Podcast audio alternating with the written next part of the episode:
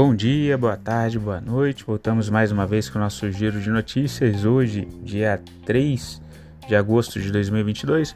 Lembrando que as notícias aqui veiculadas não são recomendação de compra, de venda ou análise, mas notícias disponibilizadas pela grande mídia.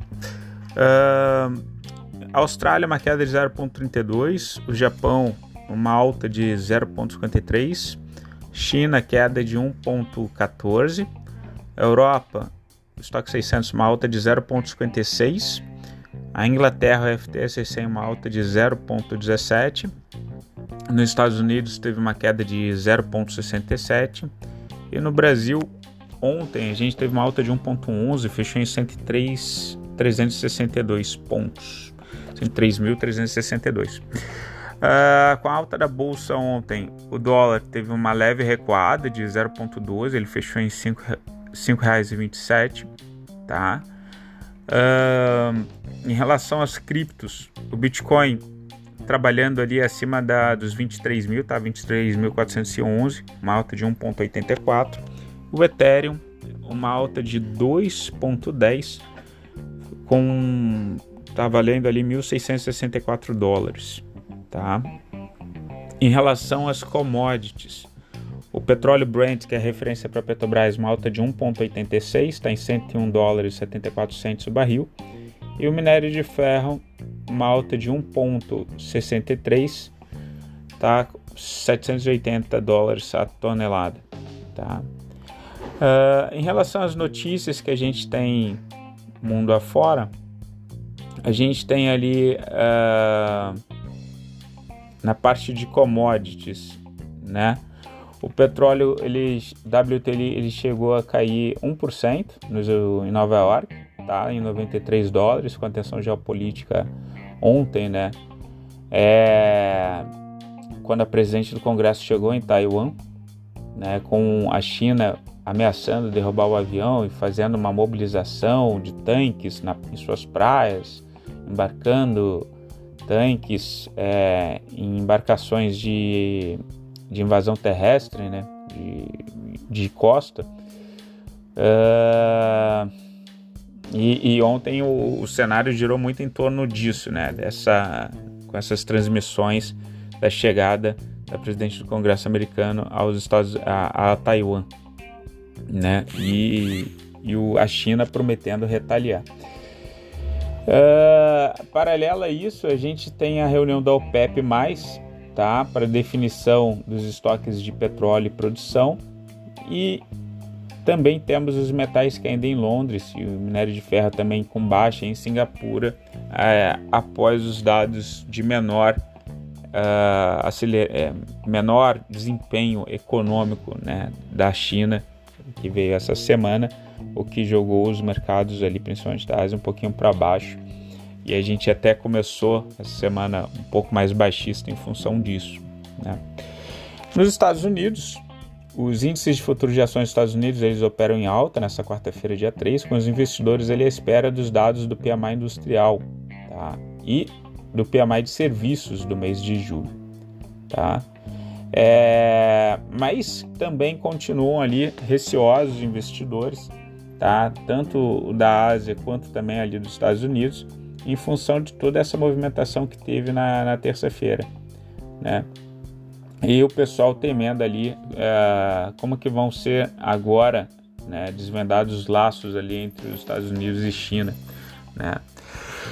Uh, temos também nos Estados Unidos ali os rendimentos dos títulos de tesouros do Tesouro Americano, tá? que eles refletiram essa divergência. O, o Tesouro Americano, é, para dois anos, ele permaneceu acima dos 3% após uma liquidação de títulos nessa terça-feira, tá, desencadeada por autoridades do Fed, do Federal Reserve, indicando ali que o Fed, que é o Banco Central Americano, ele pode ter ainda um longo caminho a percorrer tá, para conter a inflação. Então, a gente está falando de provavelmente chegar a 4% até 2023, mas essas taxas do Tesouro Americano elas estão se mantendo alta, tá? É, então o mercado ele está de olho porque ele acha que, é, em outras palavras, né, a inflação ela pode ser mais persistente. Enquanto os juros americanos eles estiverem elevados, o que, que a gente deve ter? A gente deve ter uma pressão de um dólar forte, deve continuar forte, né? É porque os investidores eles vão buscar esse aumento de taxa de juros tanto na Europa quanto nos Estados Unidos. É uma rentabilidade um pouco mais, digamos, segura, sem tanta volatilidade, e isso acaba diminuindo o volume, o fluxo né, de investidores que vão para a renda variável. Então, provavelmente, se acontecer a mesma coisa que aconteceu durante o ciclo de alta da Selic aqui no Brasil, é, o pessoal acaba saindo de alguns ativos né, de renda variável, de fundos imobiliários, fundos multimercados e acabam indo para essas rendas fixas, porque eles dão uma rentabilidade sem tanta volatilidade, o pessoal protege o patrimônio. Pode ser que isso venha acontecer. Né? Uh, a presidente do Fed do, de São Francisco, a Mary Daly, ela disse que o Fed tem um longo caminho tá, para percorrer ontem, né, em declaração, para alcançar a estabilidade de preço em torno de uma meta de inflação de 2%. Então, é, é bem nessa linha que a gente está tá olhando, de que eles vão aumentar a taxa de juros e devem manter a taxa de juros alta durante um bom tempo. Isso acaba prejudicando tanto aquelas empresas de tecnologia, né, principalmente as empresas da Nasdaq, porque o pessoal busca essas, esses investimentos mais seguros em detrimento daqueles investimentos de maior volatilidade, de as empresas de tecnologia geralmente são aqueles aportes que a gente faz pela perspectiva de crescimento futuro, né, e não pela demonstração contábil presente. E também acaba afetando as criptomoedas. Então a gente pode ter uma congestão em fundo, alguma coisa nesse sentido, uh, tendo em vista que as criptos elas estão com uma correlação positiva muito alta com a Nasdaq, tá? As principais criptomoedas hoje de manhã estavam ali o Bitcoin né, acima de 23 mil, a gente viu 23.400 dólares, o Ethereum estava em 1.600 dólares.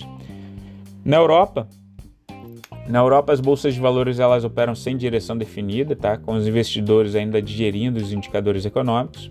O Stock 600, das 600 maiores empresas da Europa, ele está operando estável, tá? com os investidores ali avaliando a resiliência das empresas em meio à temporada de resultado do segundo trimestre. E as ações ligadas ao setor de saúde tá? e cuidados pessoais são os destaques negativos de queda. O pessoal provavelmente vai começar a cortar esses custos, tendo em vista o aumento de inflação na zona do euro né, e aumento de desemprego. As vendas no varejo na zona do euro também caíram 3,7% em julho, em junho, tá, na comparação anual, enquanto a inflação ao produto da região acumula uma alta de 35,8% nos últimos 12 meses. Né? No Reino Unido, o PMI composto contraiu em julho, chegando a 52,1 pontos, Tá? Já na zona do euro, o PMI avançou para 49,9, tá? mas segue abaixo de 50. Ah, então, o que, que a gente está vendo na Europa ali? Desaceleração econômica. Né? Eles têm que se preparar para o inverno né? e como eles vão driblar é, a dependência dos combustíveis pro, é, oriundos ali da Rússia. Né? E ao buscar esses novos players, obviamente que eles não vão vender barato, o Qatar não vai vender o gás dele barato, né? o norte da África também não vai vender barato, vão explorar isso. Isso aí já gera uma pressão inflacionária, tá? mesmo porque tem custo de frete, custo de transporte, uh, que acabam encarecendo uh, se comparado com um fornecimento via gasoduto, né? já previamente estabelecido. Na Ásia, as bolsas de valores elas operam sem direção única, tá? E e ontem foi um, uma confusão, né? Que a, a, presidente da Câmara dos Estados Unidos, a Nancy Pelosi, tá, ela continua em visita em Taiwan, tá? Desde ontem. Ontem foi televisionada a chegada de, dela. Uh, o povo de Taiwan foram ao, uh, ao, no entorno ali do aeroporto, tiraram foto, tem vídeos do avião chegando, enfim, uma confusão. E enquanto isso, várias é, emissoras também passando o, toda a mobilização militar que estava ocorrendo na China, em, uma cidade em frente a Taiwan, fica cerca de 200 quilômetros ali, mas próximo a, a Taiwan, né?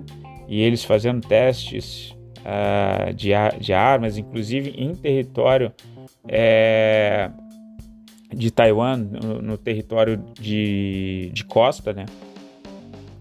uh, de Taiwan, então foi ontem foi uma confusão isso daí. Tá? A China, que considera Taiwan como parte do seu território, anunciou testes de mísseis e exercícios militares ao redor da ilha. Você vê que cercado norte, sul, leste e oeste está tendo exercício militar da China, tá? No entorno da ilha, tá? É...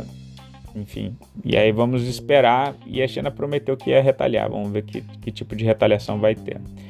No Brasil, ontem, né, a gente teve os investidores aí é, acabaram ficando mais otimistas por não ter desencadeado nenhum conflito ontem, de fato, ela conseguiu né, nesse Pelosi, ela conseguiu aterrizar em Taiwan. Na parte da tarde a bolsa foi para cima e agora os investidores eles estão monitorando o próximo aumento do Copom, do Comitê de Política Monetária Nacional. Eles devem aumentar 0,5% a Selic, então a gente deve sair de 13,25 para 13,75, tá? Provavelmente, segundo alguns analistas, esse deve ser o último aumento antes da gente começar a reduzir, tendo em vista que a inflação ela já começou a ceder, seja pelo PEC dos combustíveis, que reduziu ali o preço dos combustíveis e, consequentemente, o preço dos fretes, né, deixando os produtos mais baratos, o que pode, por exemplo, favorecer empresas de varejo nesse terceiro trimestre, né, tendo em vista que o desemprego também está caindo, está é, tá despiorando, né, segundo alguns jornalistas, né, a economia está despiorando, o desemprego está despiorando. É, e, e, então, provavelmente tem gente apostando que 13,75 seja de fato o fim ali de, da alta de ciclo de juros da Selic. Vamos acompanhar. Em paralelo, a gente teve também uh, no mundo político aí o ministro da Defesa ele pediu acesso ao código-fonte do sistema de votação brasileiro, tá? E foi atendido ali pelo TSE. O, o Ministério da Defesa, curiosamente, a gente tem é, dentro das nossas forças armadas, né, o, a gente tem, por exemplo, é, a, a Marinha responsável pela questão de energia nuclear, a gente tem o, o, o Exército responsável é, por questões cibernéticas, né, e a aeronáutica com questões de, inclusive espaciais, né, satélites, enfim. Então é competência ali do nosso exército brasileiro, até para manutenção da nossa soberania, esse controle contra ataques cibernéticos. Então, daí a importância, né, do Ministério da Defesa colocar os nossos especialistas ali do IME, e até outros especialistas de, outras forças como do ITA também, é, disponibilizar eles para que se mantenha a soberania nacional é, fiscalizando esse processo eleitoral. Estava conversando com um amigo que é, foi adido militar, inclusive, do representando o Brasil fora em outros países, né, pertence ao exército, e ele estava me explicando essa diferença, essa questão de, de competência. É, em relação à agenda do dia, a agenda econômica do dia traz o PMI dos Estados Unidos a ser divulgado ali às 11 horas, tá? além da decisão da Selic que vai sair às 18 horas de hoje. Então, pós-pregão, deve ter alguma volatilidade. Pessoal, fico por aqui. Desejo vocês aí um excelente resto de semana. Qualquer coisa, entrem em contato. Beijos, tchau, fui.